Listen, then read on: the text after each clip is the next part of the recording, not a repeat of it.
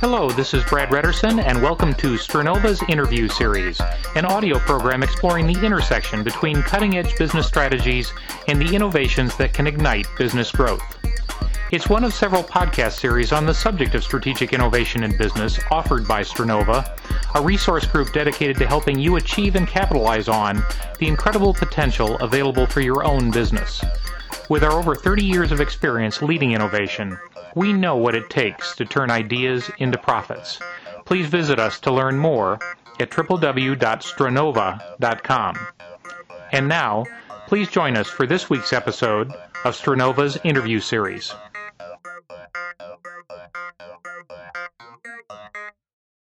Over 50 years ago, Aldous Huxley, the famous author of Brave New World and many other brilliant works of fiction and nonfiction, published what was to become, for me at least, a pivotal essay entitled Knowledge and Understanding. The issue Huxley was addressing in that essay was one many of us can identify with today our obsession with raw knowledge, bits of data we collect without either context or further contemplation to make even common sense of it and the difference between that data harvesting and any true depth of understanding of a subject. Disembodied data without filtering, some organization, and interconnection with other thoughts isn't really worth much. In spite of that warning, echoed and amplified by many others since Huxley's essay first appeared, we have now entered the 21st century in an era where pure information is available everywhere, so much so that we often complain about being in overload because of it. Further, perhaps in an attempt to claim some mastery over the rapidly growing pile of information we're building, we have built educational systems and business organizational models which encourage and reward the development of specialists in every discipline imaginable. There are lawyers who focus solely on copyright law related to multimedia file sharing on the Internet. Medical research scientists who focus on a single cellular function all their lives and marketing experts focusing full time on the sales implications of toothpaste color choice. The problem with all this specialization and the preoccupation with the mastery of raw knowledge is that we are losing the ability for true strategic innovation that comes from understanding the interconnections between all that information, both for business as well as for life in general. So, how do we address the issue of a world obsessed with compartmentalization of data? One approach is to find a new way to explore knowledge that emphasizes interdependence instead of isolation, and make that means of exploring readily available to all. And a second approach is to challenge the way we value specialization at the expense of the cross dimensional insights true and brilliant generalists can offer us for all walks of life.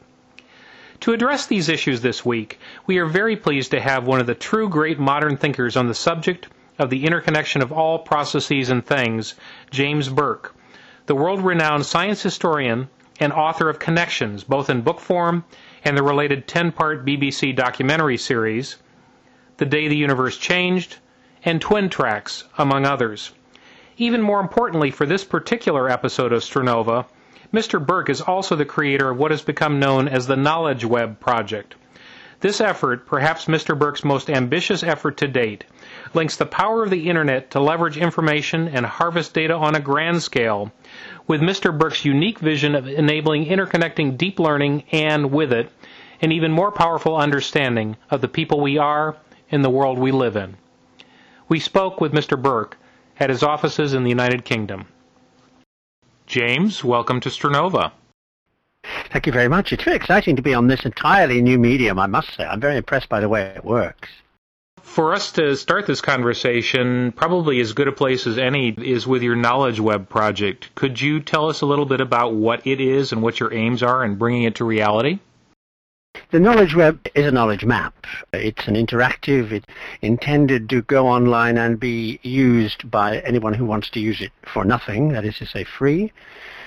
In its present first version, the aim is to have an interactive set of nodes each one of which is either a person or a thing from the history of the arts and the sciences, about equally mixed. And at the moment there are just over 2,500 of these nodes. and they are linked with each other in the way that people tend to be linked with one another. A person is linked to others by the fact that they work with them, or they live with them, or they're influenced by them, or they influenced them, or they fought them, or they killed them, or they robbed them, or whatever the link is. And in this way, most of the people on this web are linked somewhere between 10 if you're a nobody, and 40 or 50 if you're Newton or Michelangelo. And so the number of total internal links is about 30,000, which means that if you have the facility for hopping, as it were, from one person to another, to another, to another, choosing it as you go along, which particular link interests you or intrigues you, and I hope most of them will, because I tried to find links that were not the usual straight line links, then I suppose it's presumptuous to say this, but I'd like to believe that the number of possible ways you could go through this web is, and I'm no good at combinatorial math, but it involves 2,500 times 30,000 times 29,999 or something like that. In other words, a fairly large number of potential different pathways. And the reason this is of value as far as I'm concerned is because what I'm aiming for really is to provide the individual in the classroom, teacher or student, to have more ways of taking individual pathways through history than will be exhausted in the period which they're doing it, that particular course or that particular study year. And with that many potential pathways, I think that's probably likely. And that's just the first stage. Clearly, what the web also does, obviously, it, it, it, provides an interface which allows you to get into the web either in standard ways like find me a person by name or find me a person by when they lived or where they lived or the subject they were in or the subdiscipline they were in or find me a person who was involved in this kind of link or in this kind of activity, or find me a person that, and then you fill in the blank, I mean, killed, shot, uh, married, loved, blah, blah, blah, or you can choose things like mystery routes if you're a kid. You can say, take me on a mystery route that links one of the signers of the Declaration of Independence with a Liberty ship in 1944. And then you will be guided through those pathways. Or you can simply dive in and see where you end up. Or you can do things like see if you can find your way to Newton from the modern world. Now, you know, one kind of intelligence in the classroom will say, well, I'll begin with E equals mc squared, and another kind of intelligence will say, I wonder if I can get to Newton from ice cream. So what I'm hoping to do with this is to encourage what I suppose a big fancy word would be a creative approach to learning and using the materials. What else could I say about it? Tell me.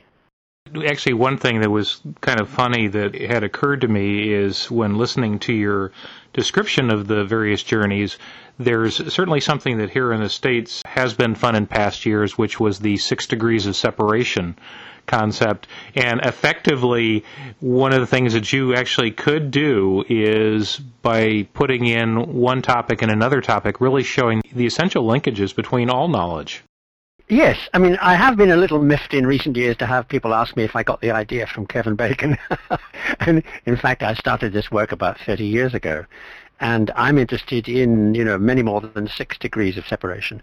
But because, I mean, if you go from one end of knowledge to the other, sometimes it takes more than six jumps. And after all, I think he was only talking about Hollywood. Uh, but uh, basically the aim, as you say, the aim is to show, and I think it's a very important underlying concept, that everything is linked to everything else, and maybe even more important, everybody is linked in some way, however distantly, to somebody else. I mean, if we sat down with this kind of structure and put in you and me and any one of the people listening to this, I guarantee that in fewer than 20 jumps, there would be a linkage among all three of us. So six degrees is probably a modest way of describing it. Maybe 20 would be closer.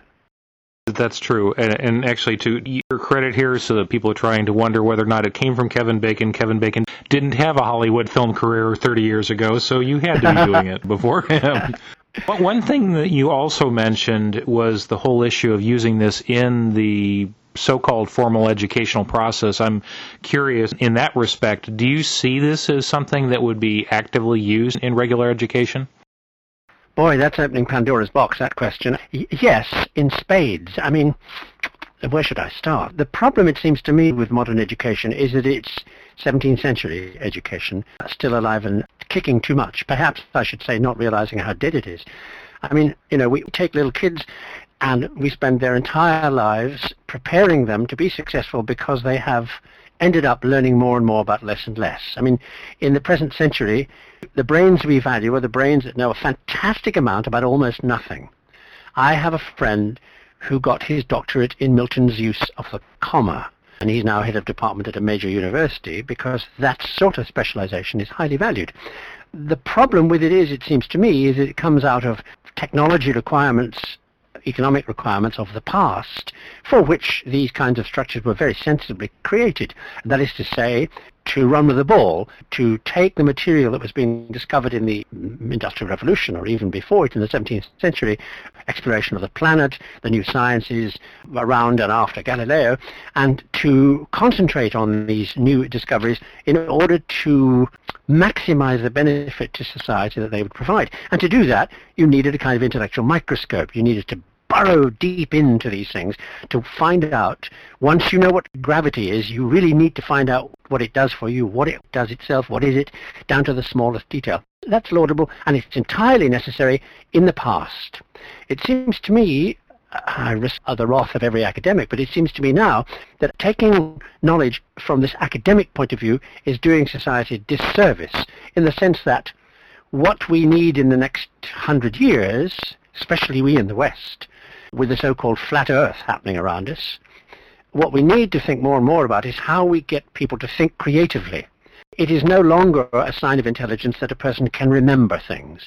It should no longer be a test of intelligence whether they can give the right answer. Because the right answer, as I learned to my cost when I was at university, is very often the least creative one and the one that's likely to get you the most flack from your tutor.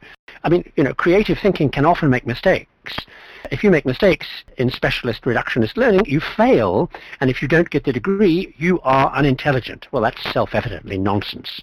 So long harangue here. So what this kind of interdisciplinary approach to knowledge is that the knowledge web represents is an attempt to try and create some kind of infrastructure within which people can learn to think cross-disciplinarily and therefore creatively because I believe all creative thinking comes from bringing concepts and ideas and people together in new ways. And the only way you do that is to break the boundaries between the disciplines and cross them. And that, for most specialists, is scary and not to be done. Well, I'm curious. I know I didn't have this on the official question list, but there's a theory that has been proposed actually a number of years ago by Howard Gardner and others that suggests that even the brain develops in different ways if you do not expose it to other things, as you get more reductionist to your point, that actually what really happens is that your brain cells begin to evolve and change so that you are favoring the reductionist thing that you're approaching. I'm just curious about your thoughts on that. There's a theory some time back that said, you know, the more you use a particular junction in the brain, the stronger it gets, as it were, the more layers you lay on it, so to speak, the more that becomes a kind of preferred pathway through the brain, and that any time you throw a problem at that part of the brain that is approximately of that kind, it will take that preferred route. That may be true. I don't know. I'm not a neurophysiologist. I would guess it's probably not too far from the truth.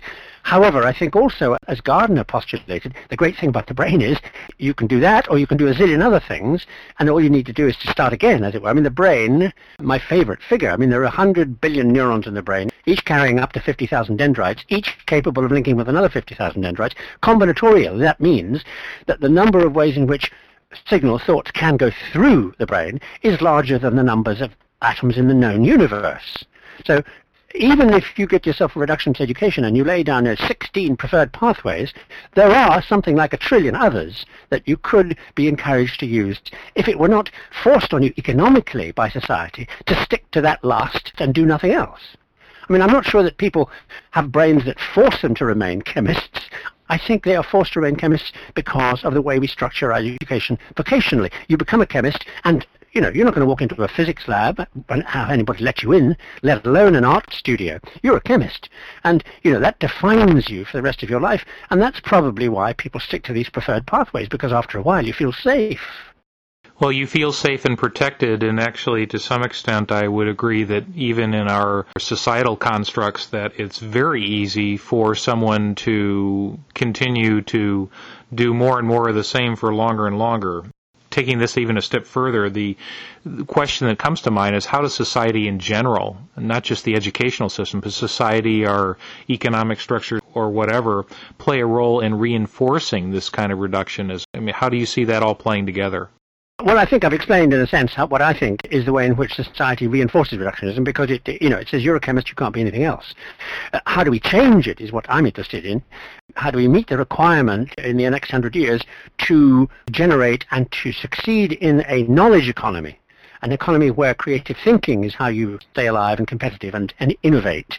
And with the flat world, that becomes more and more essential. I mean, look at the Rust Belt, for example. I mean, that's a long gone example of how you can get yourself into a blind alley. Um, it seems to me that what we need to do is to start providing people with an infrastructure, whether it's this knowledge web or some other similar technique, so that it is not dangerous for a chemist to spend some time every day floating away in some other area that is officially out of bounds, like physics or biology or whatever. There was a great American mathematician called Norbert Wiener who once said, change comes most of all from the no man's land between the disciplines.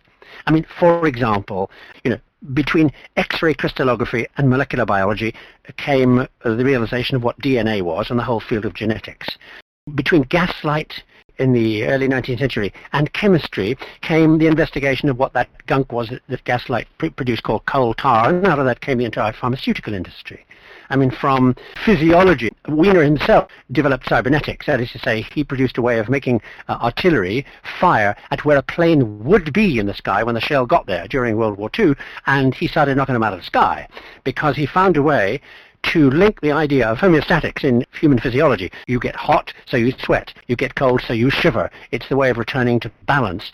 And he took that idea and wrote some fancy algorithm so that he could take the signals from incoming radar signals about these planes coming and use that imperfect stuff to work out probably where the plane would be in a minute, and then fire the gun in that direction, and it worked. And as I say, he called it cybernetics. And he was a guy who said, you know, this stuff comes from the no man's land where you're not supposed to go. And it seems to me the great thing about knowledge mapping, knowledge webs, whatever you want to call them, is they encourage you to visit the no man's land and still get home safe at night. You know, leave your discipline go out in the big bad dark uh, no man's land, look at areas in which your field and others might have things to do with each other, think creatively, and as I say, still get home before it's dark, back to your nice, safe, you know, chemistry lab, wherever it is you feel safe. And it seems to me that once people start to take those kinds of journeys on the kind of intellectual safety net which knowledge webs could be, the more they will choose to do so, and the less we will say that what we need in society are people who know things but rather people who know how to manipulate knowledge, how to bring knowledge together in new ways so as to innovate. Because it is only through staying ahead innovatively that we will be able to maintain our position and standard of living and all those other things we love, let's say in the West, vis-a-vis what's going to be happening in China and India and the other so-called threat economies. Well, it almost sounds like that one other necessary condition is that people would be willing to explore those connections and many times you find that people who've been trained in a discipline have been trained basically to look to only slightly to the side of them to actually look for ideas. They are not very skilled at the idea of taking something that seems totally out of their area and looking for how it might connect to what they're doing now to perhaps suggest a real innovation. Do you think this requires a different type of thinking skill that needs to be brought into the educational system? I think it requires a thinking skill that we are all born with. I mean, Einstein put it beautifully. He said, we're all born with magnificent brains that formal education then slowly destroys. I think we're born with this innate ability to bring things together in novel ways, and education knocks it out of us. And what I think we need to do in the classroom is to say, let's just start in a very small way. Let's say maybe you take, you know, an hour every week, maybe no more than that, or an hour every day, and you get people, you encourage people to sit down in front of their knowledge webs or whatever it is they are using and get them to play games because all knowledge, all learning is playing a game. It's telling a story. And get them to invent stories about the material. The great thing, as I said earlier, is it doesn't have to be right there is no such thing as right in some ways. I mean, you can try to put two things together and they won't go together. So instead of saying, that doesn't work, throwing it away. You could be encouraged to say, well, if they won't work together in the way you've done it, is there any other way in which they would work together? And so you expand across the web to find alternate ways of putting these two things together. Then if you fail, you fail. But as I said, you go home at night before it's dark. Um, so I think you have to start in a very small way, and you have to start people thinking that it is a good thing to do to think like this. Now, the real problem, and this is why, to be perfectly frank, I have had some flack from teachers who say we're in the trenches and you're up there talking fancy nonsense, is it's terribly difficult to assess people using this mode of thinking about thinking. I mean, it's easy to say pass or fail if you say, you know, when did Newton write the Principia? Well, if you've got the date wrong, that's wrong, and you just don't pass that test. So we teach in order to pass or fail without any difficulty, as it were, in the part of the teacher. Most teaching is there to get the right answer out of the student, and this goes all the way back to the medieval period and hasn't changed. You know, you're either right or you're wrong. The thing about innovation is there are many, many areas where it's grey until you fiddle around a bit more with the mix, and then maybe it's not grey anymore. Maybe it's right, or maybe it, it is what you want it to be. So the problem about assessing intelligence and ability on the knowledge web, on knowledge map, is the teacher will be faced with students coming back from their experience with knowledge the teacher doesn't know and has no time to verify. And then, this is a scary question, do you start to say, are there ways of thinking about intelligence that we should start to use? Like, are there new ways of saying, uh, intelligence is not getting things right or wrong and therefore getting a PhD or being stupid, but of saying intelligence is exciting and innovative ways of linking things together, of crossing the knowledge web. And I don't know how you assess this. For example, okay, I said earlier, one kind of intelligence tries to get to Newton from ice cream. The other kind tries to get Newton from E equals mc squared. I would argue that if the person gets to Newton from ice cream, they are innately thinking in a more creative way than the person who starts from modern physics to go back to Newton. Now, how you grade that I don't know. Somebody else better than me will have to work that out. But it seems to me that that's the direction we have to go in. Actually, maybe as an example in my case, and I'll ask my listeners to bear with me for a minute. Back when I was studying optical engineering, back when I was working on my graduate degree, one of the things that many of us are using all the time are Maxwell's equations, which is a set of physics equations for those in the audience that don't know of them that often allow us to model the way that electromagnetic fields, like electricity, light, and other things, can propagate.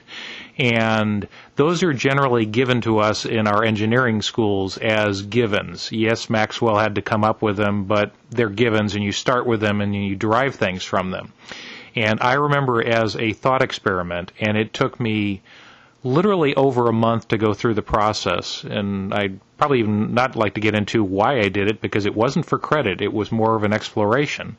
I started with a different thing, and James, I'm sure you know this well, but Fermat's principle of least time, which is that electromagnetic fields or other things tend to propagate in a path that takes the least amount of time. And and that's a loose translation. It is 30 years after I did it, so I'm forgetting. But I started with that, and then from that, it was possible, step by step by step, to end up deriving everything from Maxwell's equations all the way to the way that lenses bend light and on this principle of least time. So instead of starting with these things as given, which I would argue is more reductionist, I started with let me just look at it from a completely different perspective. If, if the way things work is that they just naturally take the laziest path possible, might be one way to think of it, and then what would that mean? It really suggested a lot of different innovations, different ways of looking at it. So you know, maybe this is an example of a different way of thinking to help you make discoveries. Yes, I think so. I think probably in a very much smaller way, in a classroom well removed from the Augustan heights of a postgraduate degree, but in an ordinary classroom, maybe the trick would be to say, you know, in this course we've been studying this subject. Now let's take this subject and see if we can move away from it legitimately, in the old terms, legitimately, far enough away from it to be so far away that it, it can no longer be properly described as that subject, but is indeed related to it, and then see what you find out by doing that journey. And those those micro journeys away from the subject might do no more than to teach the students to think relationally, to look outwards from any particular subject and to recognize that no subject exists in vacuo. And this is, again, you know, another problem with reductionism. In my lifetime doing research for programs and books and so on, I've lost count of the number of times I've spoken to some authority and said, can you tell me why so-and-so did so? And he'd say, or she'd say, that's outside my field. I have no idea, and I don't want to know about that. When in fact you're talking about something that was to profoundly affect that particular field at some point in history. So if all we can do at the beginning is to encourage, then maybe what we're doing is preparing people, A, yes, to have a reductionist degree, to go out there as a chemist or whatever they are, and get into a company, but thinking in this funny way at least maybe one hour a day, which maybe encourages them within their company, within their organization, to think cross-disciplinarily and possibly to be the source of innovative thinking within the corporation because there's no doubt that while a reductionist training will allow you to fillet something and make sure it, it doesn't fail, that's extremely valuable, it surely also prepares you to recognize that a new idea, a new link between that subject and something else, can also be examined to see if it can be falsified. And if it can't, then you have a legitimately new innovation that has occurred. But to do that, you have to get out there into that no man's land, create the innovation, and then apply the old reductionist rules to make sure it doesn't fail, and then say, yes, I've got it, and it's called, you know, cybernetics or the carburetor or whatever it is. Some people listening might say, well, don't the search engines do this sort of thing already? When you use Google and all that, doesn't that really effectively allow you to walk the web? But I think effectively you've answered some of that by saying that well, this is still a reductionist approach. It's, it's looking for the needle in the haystack, and we're going to get a very precisely located needle. Well, I think it's two things at once. All I was trying to say was the reductionist approach is not something we should throw away, baby with bathwater. No, no. All I'm saying is that keeping the reductionist material that we know and we're happy with, we're chemists and we're, you know, in our little house full of chemists, you can take these crazy journeys out there without risking anything, knowing that if you think you come across something or you innovate in a way, you can still apply the old reductionist rules to see that it works. Obviously, you don't want to come across a marvelous new way of building a bridge if the first thing that happens when somebody stands on it is it falls down. So maybe, you know, you talk to your engineer across the gap, as it were. So there are reductionist ways of cooperating to work together on something that comes from the no man's land so that everybody involved, all the cooperative group, can put their 10 cents worth in and say, from my point of view, it's legitimate, it works. Well, with the few minutes we have remaining, maybe a couple of things to go over that I want to make sure we cover. One of them is what is the state of the Knowledge Web project and how far along is it? The state of the Knowledge Web project is somewhere between great and lamentable. I mean, first of all, it's taken about five years to get the materials ready. There are about 2,500,000 words of biography and general data, which is what, the equivalent to 25 books. So it's taken some time for me to do that. Um, we are about to, I hope, close a deal with a software house to use a particular kind of software as the skeleton for the web. I've been using it because I licensed it personally for some years to build this thing, and now with a bit of luck we'll get their permission to use it, to allow other people to use it, to work it. What's missing is the interface. I've written specs for the interface. It's very ambitious. It's a little bit, I don't know if any of your listeners ever saw a film called Sphere, where they go into the spacecraft and there are no controls until you put your hand up in the air, and then they appear, rather sort of like a filmy thing in the air, and you touch it. And, and somewhere between there and what was that movie with Tom Cruise as a detective in the future? Minority Report. Minority Report, where they juggled around with that stuff. So somewhere in that area, and it's it's obviously ambitious because to get anybody under 20 interested in any of this stuff, it really has to be bells and whistles. So the bells and whistles are what's missing, and alas, the bells and whistles are either what need lots and lots of help for this non-profit event, or lots and lots of money for the same reason to get it built. So if I could make an appeal to anybody out there who has these kinds of skills and who'd like to help, we'd love them to come and help because it's a complicated problem which I am incapable of solving, and most of the guys I'm working with are too, because it really needs very high-level skills uh, which need to be in some form or other donated, and that isn't easy to find in this modern world. No, it's true. Well, hopefully, with the reach that we have had with these podcasts in the past, hopefully we'll find someone. Now, that then gets to the next point. If someone here hears this and either knows somebody themselves or is that somebody, how might they get in touch with you to learn more and either in the form of donations of time, donations of money, or whatever? How could they reach you? Thank you. Let me emphasize that it's really time. That's much more important. I mean, none of us is in this for profit. We're all doing it as volunteers. So, you know, there's always a way of getting something done without having to spend any money. So if we can do that, that's great. But of course, money is useful uh, eventually for something. I'm sure we'll think of it. anyway, to get hold of me, my email address, burkeuk at aol.com, B-U-R-K-E-U-K, all one word, at aol.com, or the, the KWeb website, which has some more stuff on there about what we're up to, and that's k-web.org. We'll actually put those links on our website here at Stranova so you can take a look for them. And maybe as a closing statement here, is there anything else, considering that we're talking to people that are managing strategic innovation in business around the world, is there any other message you might want to pass on to them? I guess, you know, who am I to pass on messages to the captains of industry? But in the knowledge economy, you either think innovatively, you take risks for using these kinds of infrastructures, or you're dead. So I very much hope that I'm preaching to the choir already. Well, hopefully you guys aren't dead out there that are listening to this. I appreciate it very much.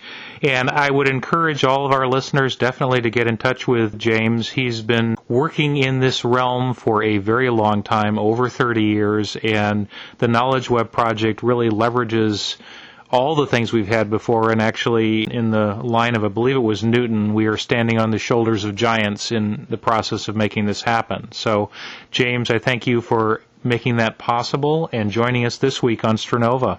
I enjoyed it tremendously, especially realizing that you yourself, this Stranova is the 21st century. This is where we go next. So it's been a great pleasure for me to be on it and be part of it. Well, thank you very much, James. So, as a follow up to one of my last comments to our guest this week, I am hoping you are not only not dead out there, but in fact right now rather fired up, as we say here in the United States, about a couple of things we don't think enough about in our world today. One of the critical things I'm hoping you're considering right now is that, for all the value specialists do hold in our business and technology worlds today, much of the innovation they bring to the world is more evolutionary in nature. And if that's the place you're expecting revolutionary innovation to occur, you may be waiting a very long time. And even if these specialists do uncover something dramatic and new, it will more likely have come from an accidental discovery or someone dabbling in a crossover realm outside of their discipline than from something directly in their regular specialist path. Second, I'm hoping you're also now thinking hard about how you may need to remake the learning paths within your own organization as well as how you invest in innovation itself, to encourage the breakthroughs that come from exploring the interconnections between seemingly unrelated disciplines, and from investing in the brilliant generalists who are selected less for the collection of raw facts they know than for their ability to draw connections and insight from previously unconnected worlds or disciplines. We've said it before in these series that the most exciting source of innovation is at the edges of business ecosystems, where seemingly unrelated areas collide and new concepts sprout up virtually everywhere. But as you traveled along with the thoughts James Burke brought us this episode, traveling in your mind along the paths of the knowledge web, I'm hoping the concept was driven home even more strikingly this time. As to the knowledge web itself, I'm also hoping you listeners out there that may be able to help with time, particularly in the development of the graphics user interface or GUI on the knowledge web, or money, or both, are excited about what Mr. Burke has created and are willing to put your brains, time, and bank accounts to work to bring this incredible vision to reality. I've seen the private showings of how this works so far, and I can assure you the impact of setting the public version of it out there will be, indeed, world transforming. As we close this episode, then, I challenge all of you to harness that fired up energy you feel right now to one, find a way to support the creation of the Knowledge Web project, and two, to make some dramatic changes in the way you manage and influence innovation in your own organization. The second will make a big difference to your business's long-term strategic growth, and the first is going to make an even more important difference to the way we learn and the innovations our children will bring to light for generations to come. That's our show for this week, and thanks for listening. We thank you for joining us for this episode of Stranova's podcast series. If you'd like to learn more about Stranova's business services and the topics discussed in this week's episode, please visit us at www.stranova.com, write us at ideas at stranova.com, or visit our blog at blog.stranova.com. Our program materials are covered by a Creative Commons license, the Attribution, Non-Commercial, Non-Derivatives 2.5 license by Brad Redderson. And this is Brad Redderson inviting you to join us soon for a future audio program exploring where strategy and innovation intersect.